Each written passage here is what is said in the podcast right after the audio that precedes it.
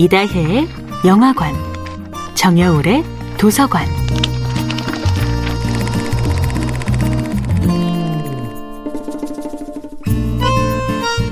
안녕하세요. 여러분과 아름답고 풍요로운 책 이야기를 나누고 있는 작가 정여울입니다. 이번 주에 함께하는 작품은 클레어 던의 카를 용 영혼의 치유자입니다. 당신이 가장 싫어하는 것들의 목록을 종이 위에 적어보세요. 주저없이 생각나는 대로 사람과 사물과 감정과 상태를 가리지 말고 마음껏 나열해 보세요. 그런 다음 그것이 왜 싫은지, 그 사람이 왜 미운지 한번 적어 보세요. 그것을 아무도 없는 곳에서 혼자 조용히 낭독해 보세요. 그러면 알게 될 것입니다. 당신 안에 도사린 그림자의 실체를요. 인생의 갈피를 잡지 못하고 어둠 속을 헤맬 때 조용한 길벗이 되어준 심리학자 칼 구스타프 융은 저에게 그렇게 다가와 속삭이는 듯 했습니다.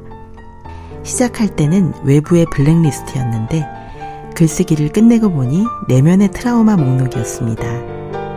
내 안의 어두운 그림자, 오랫동안 짓눌려 존재 자체를 잊어버린 상처들이 바로 융이 말하는 그림자입니다.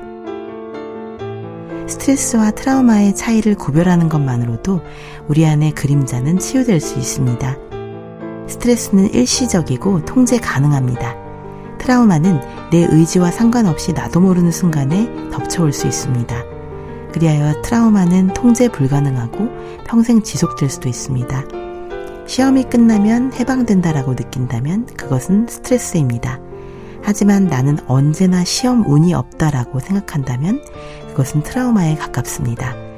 고부간의 갈등으로 짜증이 폭발한다 하더라도 시어머니를 안 보면 괜찮다고 느낀다면 그것은 스트레스입니다.